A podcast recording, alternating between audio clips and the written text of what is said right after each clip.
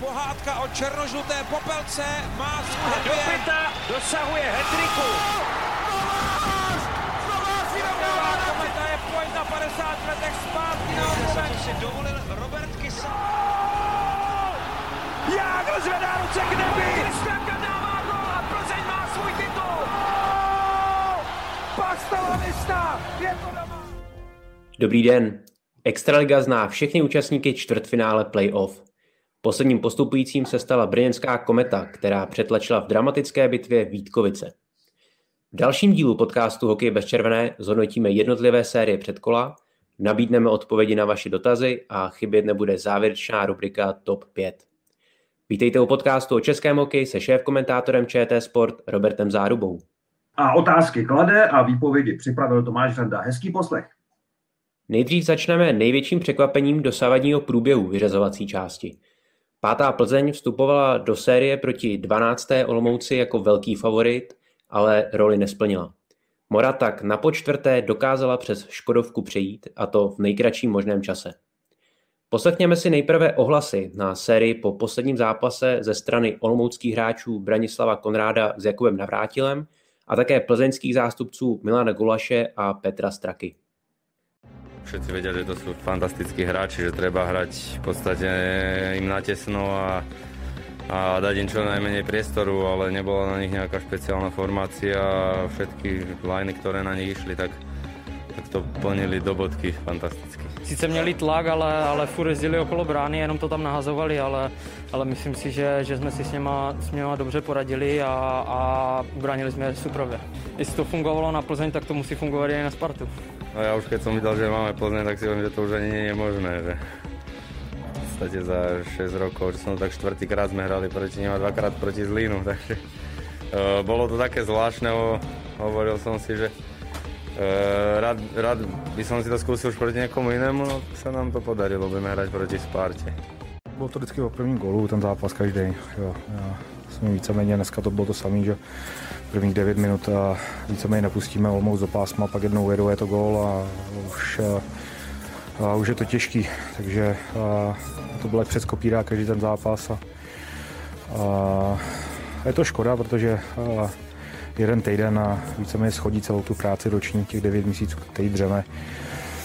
Letos jsme to měli jak na houpačce a byla to jo, divná sezona pro nás jsme ve všech eh, směrech.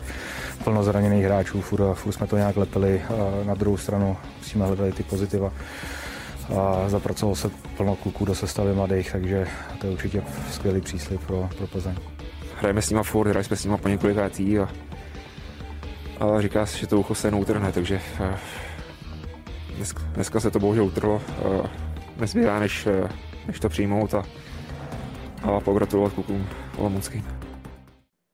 Jaké konkrétní faktory letošní série hrály ve prospěch Olomouce? Olomouc byla mentálně připravenější na to, že to bude tuhý boj.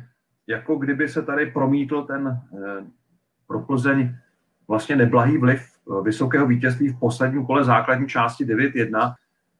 Samozřejmě, že všichni vám řeknou, že playoff je nová soutěž, že tohle to nehraje roli, že tohle je třeba vyhnat z mysli, ale to praktické provedení asi na ledě, když dostanete rychle dva góly v prvním utkání a máte otáčet zápas a víte, že už tam není za stolik místa v té maximálně pěti zápasové sérii, tak to samozřejmě na mladší tým zapůsobí a Plzeň má ten tým postavení hodně na mládí a hodně na hráčích, kteří budou vlastně přebírat zodpovědnost v příštích letech za výsledky.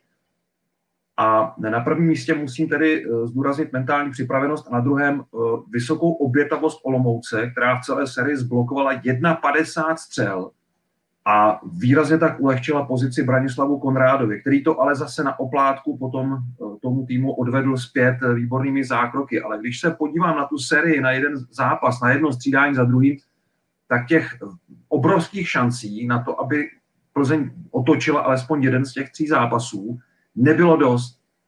A vlastně vliv na to má velice dobrá obrana Olomouce v celé sérii. Takže se tu zrodilo obrovské překvapení, kdy ten rozdíl mezi oběma týmy před začátkem série byl 32 bodů a 7 míst v tabulce.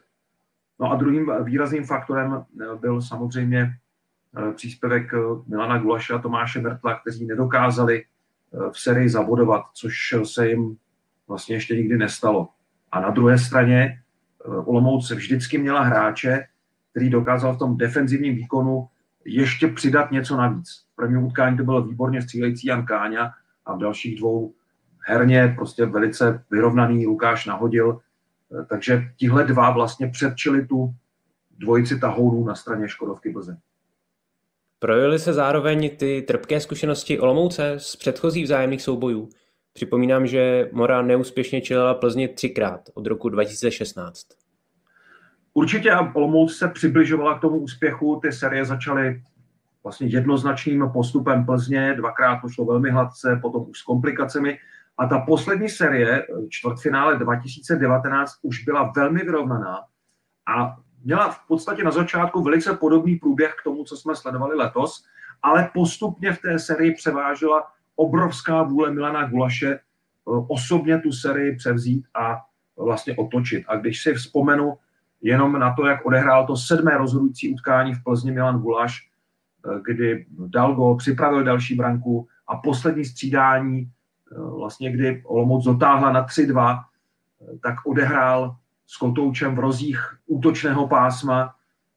To byl opravdu mimořádný osobní vklad k úspěchu Plzně a pamatuju si taky, jak eh, Milana Gulaše objal celý tým postupně jeden po druhém od eh, trenéra Ladislava Čiháka až po eh, majitele klubu Martina Straku. Takže tehdy se vůle Milana Gulaše do toho výrazně promítla. Ovšem letos to zkrátka kapitánovi Plzně a jeho spoluhráčům vůbec takhle nevycházelo. Když se tedy podíváme na vyřazené západočechy, dá se mluvit s tím očekávaným odchodem Gulaše a možná i právě Tomáše Mertla o konci jedné éry? Já si myslím určitě, já si myslím že zároveň, že právě tohle ovlivnilo výrazně celou sérii. Olomouc hrála výborně a dokázala se po těch zkušenostech z minulých sérií na Milana Gulaše dobře připravit. Ale to, že Milan Gulaš eh, s velkou pravděpodobností odchází z Plzně, oficiálně to ještě nebylo potvrzeno, si myslím, že výrazně ovlivnilo eh, celé tohle předkolo. A jenom mě to znovu utvrzuje v tom, že to utajování přestupů eh, před 30. dubnem je nesmysl a eh, že by kluby měly být v tomhle daleko otevřenější a, vyložit karty na stůl, jak to je. Jestli jsou hráči profíci, tak by to měli zvládnout i s touhle zátěží v play-off, že zkrátka tohle je pro ně poslední sezona v tom klubu, že ten hráč zkrátka odchází. Ono to někdy prosákne, někdy se to dostane ven uh, skrze média, Někdy to někdo, omlouvám se ten výraz, prokecne nechtěně a zkrátka se s tím potom stejně tak ten klub i hráč musí vypořádat. Ale já bych zkrátka v momentě, kdy je jasné, že ten hráč nebude v týmu pokračovat, já bych to prostě zveřejnil. Tady se ukazuje, že Plzeň tím utajováním nic nezískala a v té sérii podle mého soudu, nejsem uvnitř toho týmu, ale podle mého soudu to zkrátka zapůsobilo. Další rychlá a jednoznačná série se odehrála mezi 6. Hradcem Králové a 11. Litvínovem. Tady však výše postavení východočeši v čele s trenérem Vladimírem Růžičkou starším potvrdili, že se jim proti Vervě v poslední době nesmírně daří a postoupili rovněž ve třech zápasech. Tady jsou ohlasy obou koučů, jak Vladimíra Růžičky, tak i slovenského trenéra Vladimíra Orsága z Litvínova. Myslím, že to bylo hodně vyrovnaný a i v tom dnešním zápase prvních 10 minut Litvínov hrál velice, velice dobře, trochu nás přehrával. My jsme se soustředili na to, aby chtěli jsme jít s tím, že po nich víc půjdeme, ale trošku, trošku se mi zdálo, že Litvínov dal do toho úplně všechno a bylo dobrý, hodně dobrý, že nás trochu podržel golman, pak, pak jsme dali góly a my jsme si, jsme se hodně sklidnili a pak jsme ten zápas odehráli velice dobře. No to úplně jedno, na kouret, hraje se zase od nuly, všichni máme nulu a na čtyři vítězní zápasy a ten, kdo vyjde čtyřikrát, tak eh, postoupí dál a my se na to připravíme a víme, že nás čeká hodně, hodně těžký soupeř, ale určitě budeme, budeme chtít uh, zabojovat a porvat se o to, jsme se dostali do semifinále. To, čo nám chýbalo, dá sa povedať celú sériu, ale všetky zápasy s Hradcom boli ďaleko dôraznejší, dôslednejší okolo brány. My sme sa k tým dorážkam nedostávali.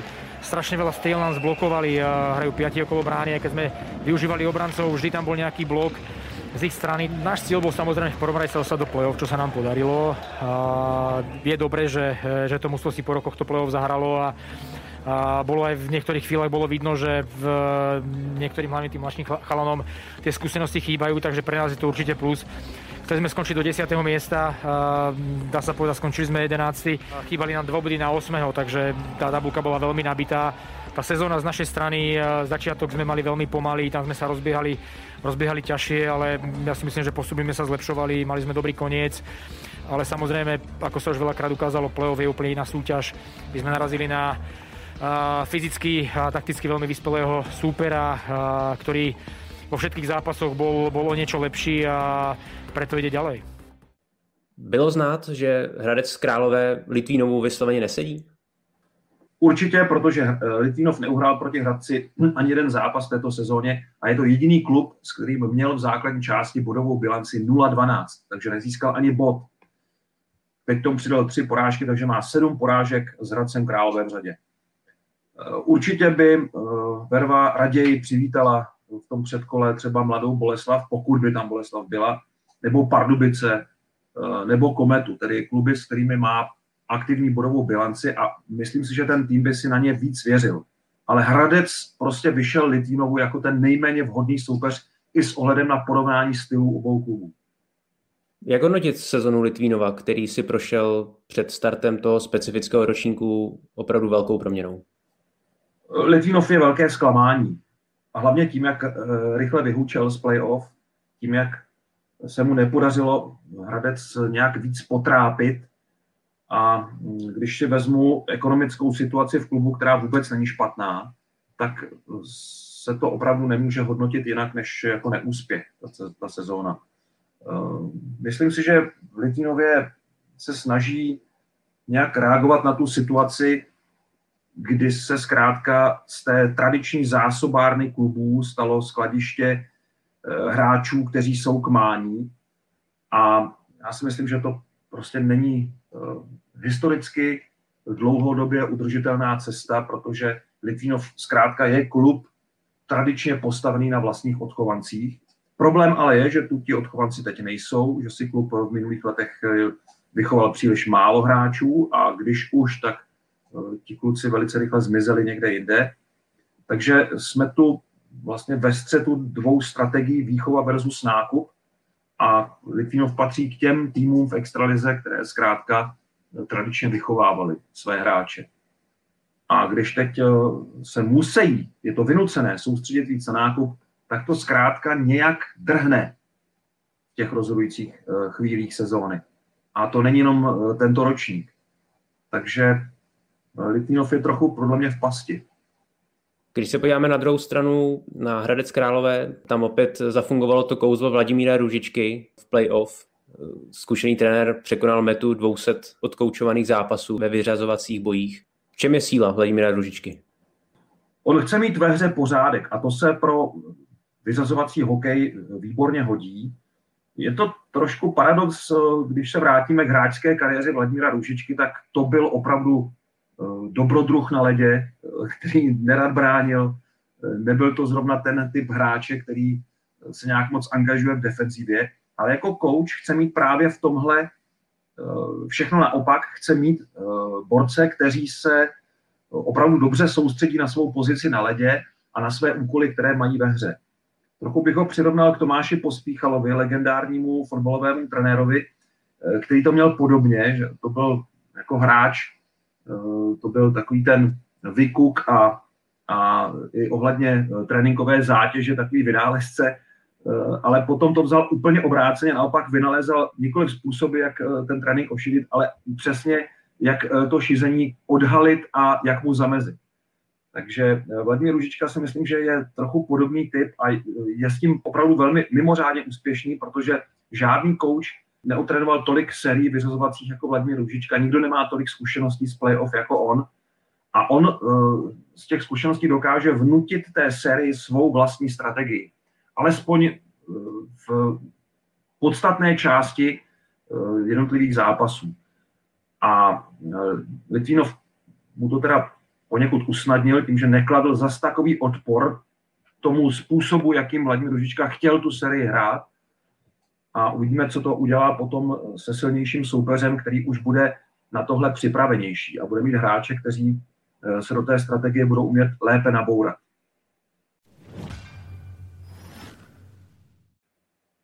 Série mezi Pardubicemi a Karlovými Vary byla hodně vypjatá. Vše vygradovalo v zápasech na západě Čech, zejména v tom posledním. Takto reagovali po rozhodujícím čtvrtém utkání nejprve pardubický obránce Jakub Nakládal a po něm také karlovarský útočník Petr Koblasa. Bylo to těžký, eh, skončilo to 5-1, ale určitě eh, ten výsledek tomu úplně tak nenapovídal tomu průběhu toho zápasu, ale rozhodlo to, že jsme se sklidnili pak v té druhé třetině, protože v té první třetině jsme se nechávali zbytečně vyprovokovat a trošku jsme přistoupili na tu jejich hru. Myslím si, že šance do toho prvního gólu byly na obou stranách a nás by možná zachránilo, kdyby jsme nějakou proměnili a dostali se do vedení, tak bychom potom třeba mohli hrát už trošku jinak, že bychom se nemuseli furt tlačit dopředu a třeba bychom to nějak umlátili. No. Takhle bohužel jsme zase první gol dostali my a, a Pardubice už potom poměrně zkušeným týmem už si to pohlídali a, a už nás k ničemu nic moc nepustili. Byly to právě nezvládnuté emoce, které stály energii větší zdramatizování série? Eh, nemyslím si. Já spíš bych tady poukázal na velmi úzký kádr. V tom je asi velký rozdíl mezi Karlovými Vary a Pardubicemi. Eh, energie, hlavně v obraně, postrádala větší zkušenost. A když se v prvním utkání zranil Michal Plutnar, tak eh, ta ztráta byla ještě výraznější. Mladí beci nezvládli úplně druhý zápas, v kterém se defenzíva energie úplně rozpadla. Pardubice dali rekordních 11 gólů, což je český rekord v playoff, nikoli historický, ale český. A je to teda mimořádně vysoké vítězství. Po 18 letech jsme měli dvouciferný výsledek playoff. A je zajímavé, že ve stejné budově, zase v Pardubicích. Takže jediný zkušený back, který Karlovým Varům zbyl, byl Lukáš Kulpan. A to na tu ofenzivní sílu čtyř kvalitních formací prostě nemohlo stačit. Je vůbec Eh, pro Karlovy Vary dobré, že uhráli aspoň ten jeden zápas v prodloužení a v tom prvním utkání nebyli zas tak daleko taky od nastavného času. Přestože 54 minut Pardubice více méně kontrolovali ten zápas až na ojednělé šance soupeře. Takže eh, spíš bych to přičítal tomu srovnání Pardubice, Karlovy Vary a šířka kádru a zkušenost v obraně. Je postup pro Pardubice určitým uklidněním po těch početných příchodech v sezóně a rozhodně zvýšeném tlaku na ambiciozní klub majitele Petra Dětka? Určitě ano a nejvíc uklidnění dodal eh, Dynamu Milan Klouček v brance.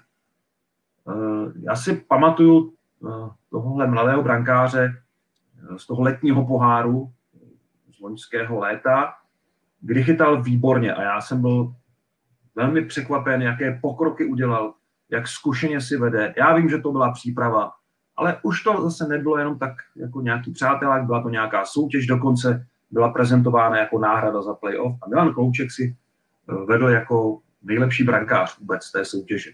Začala sezona, Pardubice eh, se v brance trošku mm, najednou cítili nejistě, Milanu Kloučkovi to nešlo, začal se prostřídávat, potom přišel Konstantin Barolin, ale to už bylo v době, kdy Klouček eh, zase Eh, chytal výborně a vypadalo to, že by tu roli jedničky mohl přece jenom zvládnout. Pak přišel Barulin a najednou se nevědělo. No a před začátkem toho předkola eh, Dynamo zvolilo jako jedničku Milana Kloučka a ukazuje se, že udělal velice dobrý tah, že ten mladý brankář je na to připraven a že tu roli prostě v předkole zvládl opravdu výborně. No a teď tu máme vlastně ten postup Pardubic proti Mladé Boleslavi a to bude hodně zajímavá série, protože Bruslaři zase nemají tolik zkušeností, nemají takovou historii v playoff jako Pardubice, mají za sebou ale výbornou aktuální sezónu a porovnání těchto dvou veličin eh, bude opravdu velmi, velmi zajímavé a jsem zvědav, jak moc to bude jiskřit na ledě.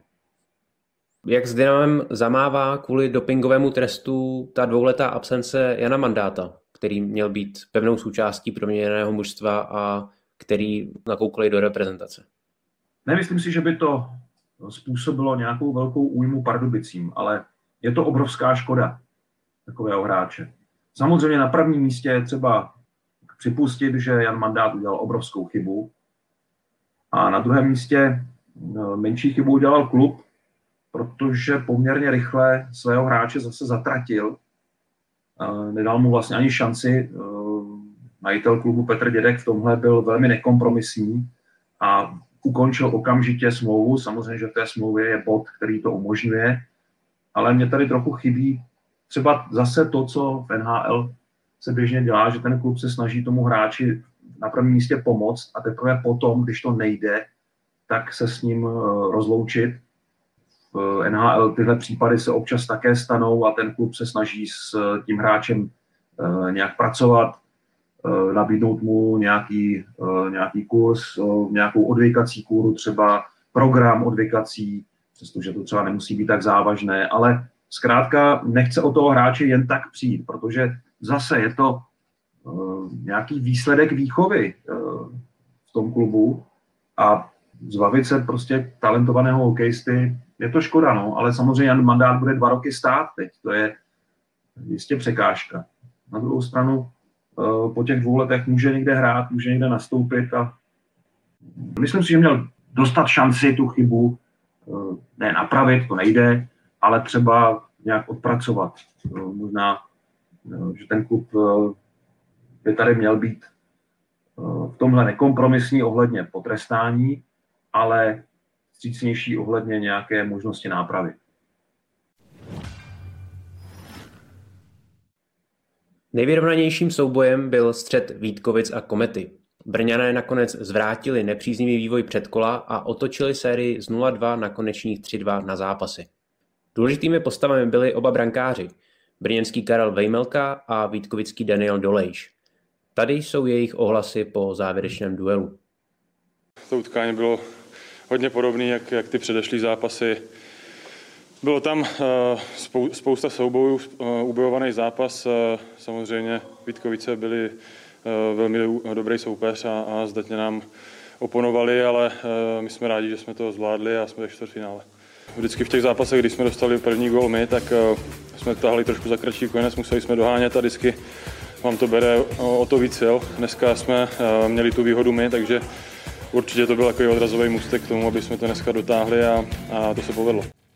Nejvíc mě čtvrtá prohra, protože si myslím, že jsme odehráli parádní sérii a nemám klukům co vytknout, fakt bojovali jsme každý zápas a o to více mě to mrzí, že jsme to nedotáhli do vítězného konce.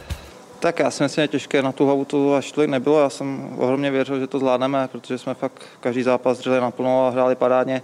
Možná troška štěstí v zápasech v Brně, ale, ale na to se nikdo neptá. Brno to parádně otočilo, musím jim pogratulovat, ale, ale je to ohromná škoda pro nás. Vítkovice měli předkolo skvěle rozehrané. Kde nastala chyba v dalším vývoji, že se jim nepodařilo sérii ukončit? Já tu sérii probírám zleva doprava, od zdola nahoru. Já jsem žádnou velkou chybu Vítkovice našel. Myslím si, že tu sérii odehráli oba kluby tak, jak měli. No, jasně, byly tam dva, tři takové góly, ale těch gólů zase nepadlo moc. Dva, tři takové góly, které možná vypadaly trochu snadněji, góly z ostrého úhlu. Na druhou stranu, když eh, hráči ství odevšat, tak zkrátka ten puk občas jako takhle proklouzne.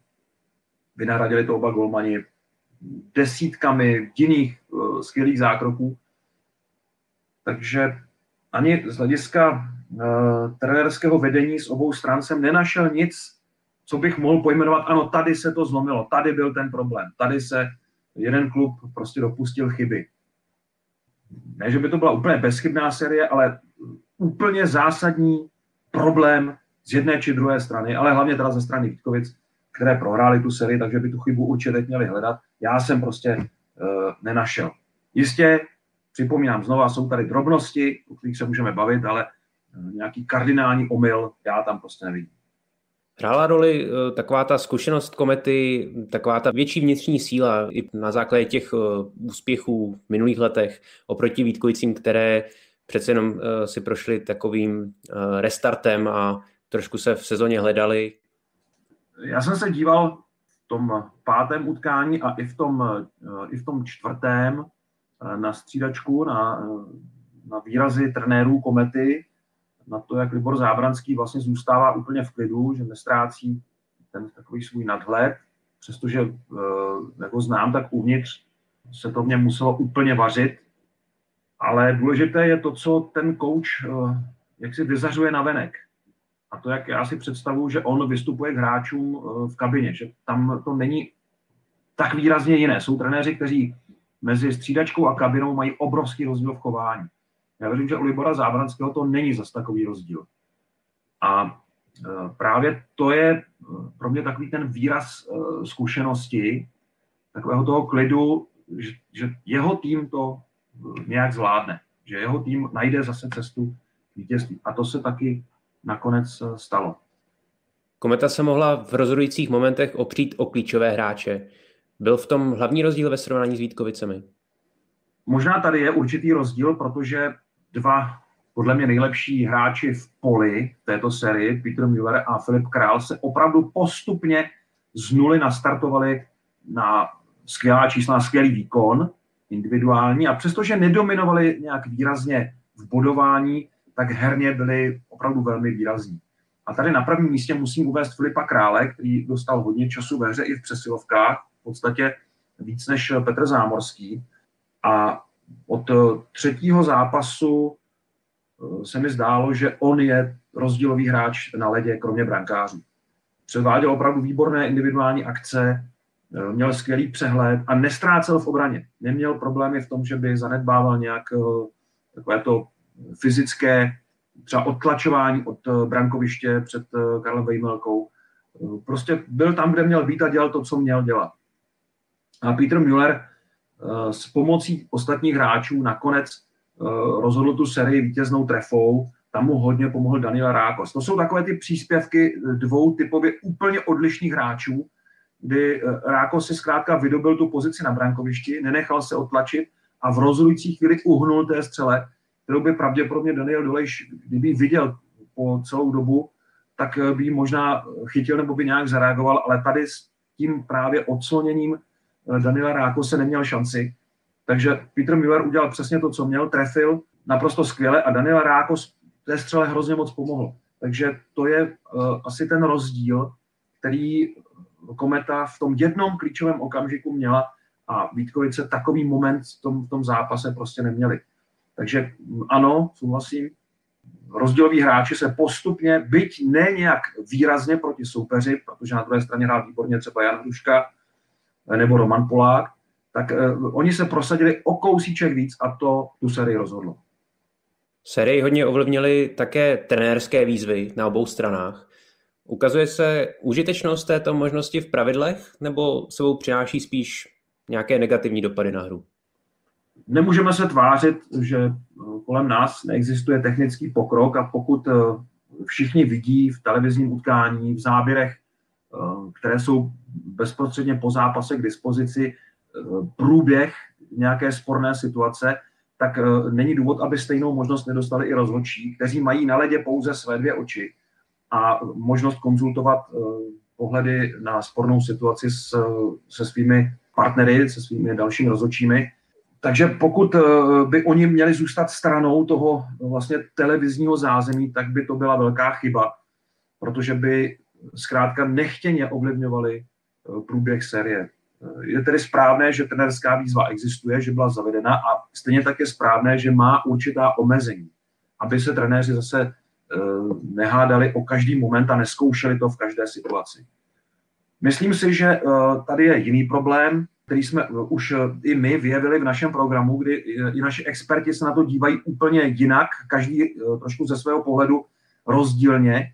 Někdo striktně z pohledu pravidel, což je v pořádku, jiný zase z pohledu logiky hokejového vývoje. A tady je třeba říct, že v té poslední úpravě pravidel v roce 2018 dostali brankáři velkou přednost.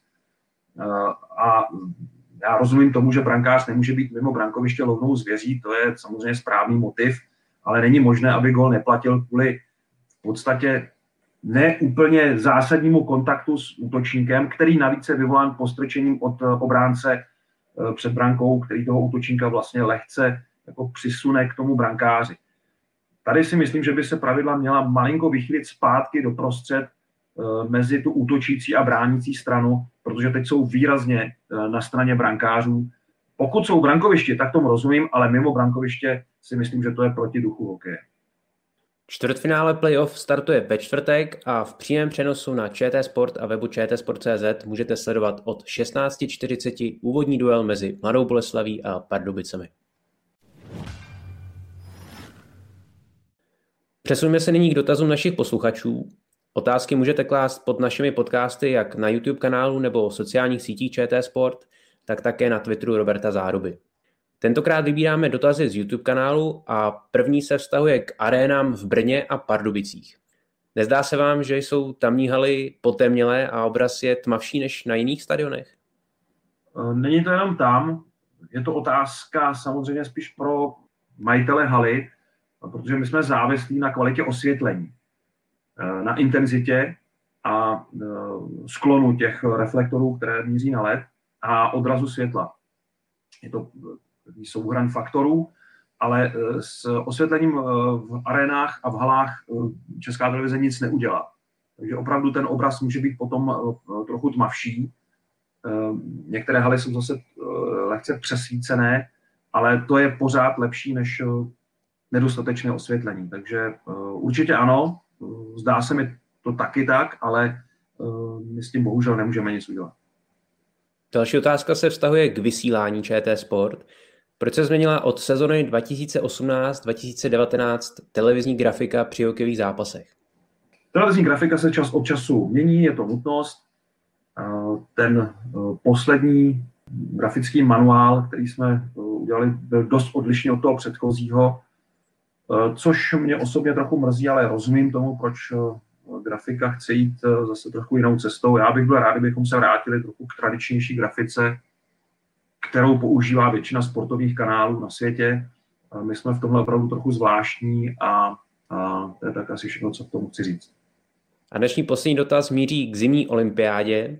Myslíte, že je dobře, že je reprezentační tým Číny zařazen rovnou do hlavního olympijského turnaje, kdy dojde na pravděpodobně největší kvalitativní rozdíl v historii mezi nejlepšími celky a pořadatelským výběrem? tak eh, nejprve k tomu závěru té otázky. Já si nemyslím, že to bude největší kvalitativní rozdíl v historii, že těch eh, zápasů, které končily výrazným dvouciferním skóre, eh, bylo v minulosti tolik, že se trošku obávám, že to sice mohou být vysoké výsledky, ale ne, ne rekordně historické, nebo historicky rekordní. Jestli je správně, že Čína je zařazená rovnou do hlavního olympijského turnaje, je samozřejmě delikátní problém, protože eh, platí to pro všechny sporty bez výjimky na všech eh, eh, olympiádách v posledních letech. Pořadatelský tým prostě má právo postavit své mužstvo, ať už je na tom jakkoliv v tom daném sportu. Je to vlastně taková úlitba organizátorům her. No, Eh, v hokeji samozřejmě ten rozdíl může být eh, asi výraznější, než by to bylo třeba ve fotbale nebo v jakémkoliv jiném kolektivním sportu v Číně. Eh, Číňani se snaží dělat hodně pro to, aby ten jejich tým nebyl tak špatný, jako je, nebo jako byl v posledních letech, ale jak to bude doopravdy, nevím. Já si teda musím vybavit podobnou debatu před olympijskými hrami v Koreji, a nerad připomínám, že náš národní tým měl obrovské problémy v tom prvním utkání s domácím výběrem a horko těžko vyhrál o gol. Takže uh, měli bychom uh, posuzovat tuhle věc, až uh, ten turnaj začne a, a hlavně až skončí. S ohledem na nejvyrovnanější souboj dosavadního průběhu vyřazovacích bojů mezi Vítkovicemi a Kometou si připomeneme v závěrečné rubrice TOP 5 nejnapínavější série předkola playoff v historii Extraligy? Eh, já vezmu jedno mimo pořadí, eh, jinak to bude spíš seřazeno podle dramatičnosti těch sérií, ale eh, připomenu možná nejvyhrocenější předkolo v historii a to bylo poslední federální playoff v roce 1993. To už byla republika rozdělená. Už vlastně neexistovalo Československo a přesto Kladno s Popradem hráli spolu ještě Eh, jednu z těch československých sérií. Velmi eh, vypjatý průběh, eh, kdy dokonce došlo k zásahu policie v Popradu, dokonce došlo k zadržení kladenského hráče, který měl incident na ledě, zadržení policií, tehdy už tedy policií Slovenské republiky. Došlo ke kontumaci, respektive dokonce ke dvěma kontumacím v té sérii a nakonec i k tomu, že nebylo sehráno rozhodující páté utkání, protože Poprad odmítl přijet nakladno sehrát tento zápas, navrhoval neutrální prostředí, což odmítlo jak vedení soutěže, tak i klub, takže ta série zůstala nedokončená a byla to asi nejvyhrocenější série v historii předkol. No a teď už tu máme tedy nejdramatičtější série, takže číslo 5, Chomutov Mladá Boleslav 2017. Neuvěřitelná série, která skončila 3-2 na zápasy pro Chomutov, ale poté, co Piráti prohráli doma s Mladou Boleslaví 1-7, 1-6, všichni považovali tu sérii za ukončenou, ale Vladimír Ružička zase našel v Chomutově nějakou cestu k obratu té série. V dalších zápasech vyhráli Piráti 5-1, 2-1 a 6-1 v rozhodujícím pátém utkání úplně tu sérii převrátili. Takže poté, co eh, odjížděli do Boleslavy ke třetímu zápasu za stavu 0-2 a skore 2-13, tak ještě dokázali postoupit. Neuvěřitelná série. Číslo 4 Vítkovice Kometa z letošního roku, eh, to, co skončilo včera, eh, je to první série v historii hraná na pět utkání, kde se třikrát prodlužovalo a kde teda došlo navíc teda k tomu obratu z 0-2 na 3-2. Číslo 3, série Zlín Třinec z roku 2016. V pátém utkání eh, se rozhodlo eh, v prodloužení a Zlín postoupil 3-2 na zápasy a 3-2 v prodloužení i v tom pátém zápase.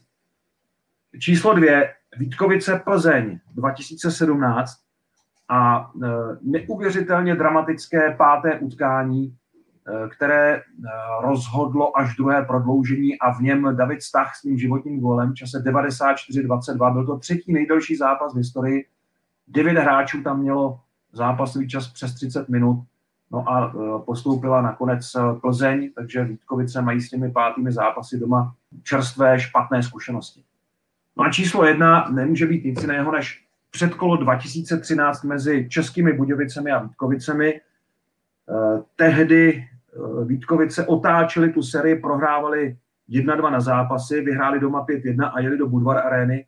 A tam se odehrálo nejdelší hokejové představení v naší historii, protože eh, ten zápas trval 113 minut a 51 sekund a rozhodl ho Petr Hůževka, který dal tedy vítězný gól a Vítkovice postoupili po tomhle eh, neuvěřitelném zápase, v kterém měl třeba brankář Šindelář 84 zákroků, a e, bylo to opravdu neskutečné, neskutečné, e, dlouhé, nekonečné utkání, e, které je teda pro mě tím nejdramatičnějším zápasem předkola zatím v naší vyřazovací historii.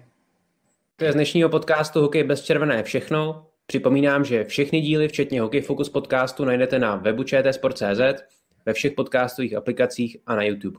Mějte se fajn.